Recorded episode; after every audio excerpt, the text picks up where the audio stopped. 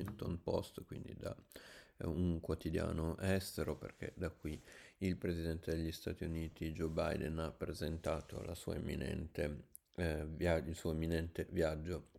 in Israele e Medio Oriente, eh, che inizierà il tredici e il sedici luglio, prima tappa appunto proprio eh, Israele, un Medio Oriente più sicuro e integrato porta molti vantaggi agli americani, le parole di Biden, una regione che si sta unendo attraverso la diplomazia e la cooperazione piuttosto che separarsi attraverso il conflitto, ha meno probabilità di dare origine a un estremismo violento che minaccia la nostra patria o a nuove guerre che potrebbero gravare sulle forze militari statunitensi e sulle loro famiglie. Dunque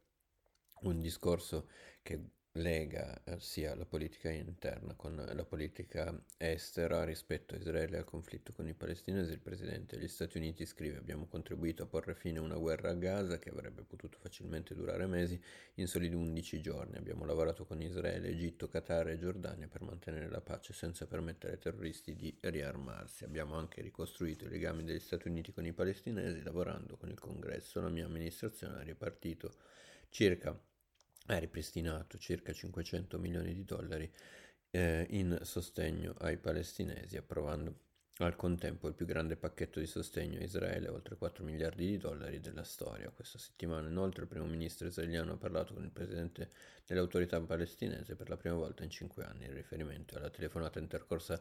tra il premier ad interim Lapide e Mahmoud Abbas. Per quanto riguarda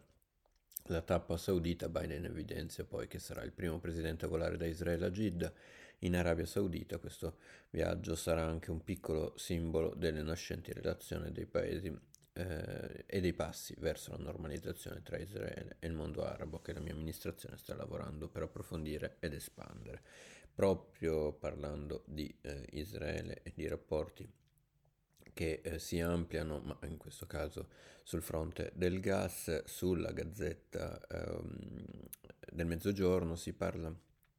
dello slancio che starebbe riprendendo il progetto del gasdotto EastMed Poseidon per importare appunto il gas dal maxi giacimento lievitano, eh, il giacimento israeliano, fino alla Puglia, ad Otranto nello specifico. Eh, il, il quotidiano dà notizia del fatto che siano stati pubblicati sulla Gazzetta Ufficiale Europea due bandi preparatori di sviluppo e ingegnerizzazione eh, per il progetto, che eh, contano un miliardo di euro per i cinquecentocinquantacinque chilometri di gasdotto sul territorio greco e duecentocinquanta milioni per gli impianti a terra per Cipro, Creta e Grecia. Dunque questo eh, il, il bando, il doppio bando eh, pubblicato appunto dicevamo sulla Gazzetta Ufficiale Europea. La Gazzetta del Mezzogiorno racconta come anche eh, se con questo nuovo slancio ci siano, eh, lo stesso rimangano degli ostacoli al, alla creazione di questa eh, enorme infrastruttura, ma eh, è come la, l'infrastruttura stessa, il progetto, sia strettamente connesso anche alla possibilità eh, che venga riconvertito non solo per trasportare gas ma anche idrogeno, e eh, questa sarà una delle questioni centrali per la realizzazione stessa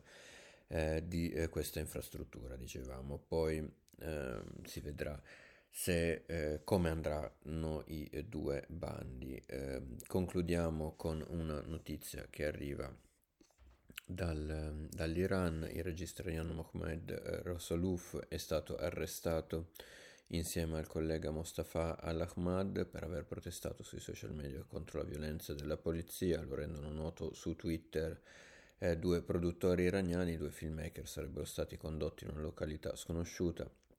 Regista, produttore e sceneggiatore Rasoulof, cinquanta anni e una decina di film, da sempre critico nei confronti del regime, due anni fa non aveva potuto ritirare l'Orso d'Oro vinto al Festival eh, di Berlino per il suo film Il male non esiste, perché il governo non gli aveva dato autorizzazione a viaggiare, racconta La Stampa. Dalla Berlinale arrivano le voci eh, dei co-direttori Marianne Riesenbeck e eh, Carlo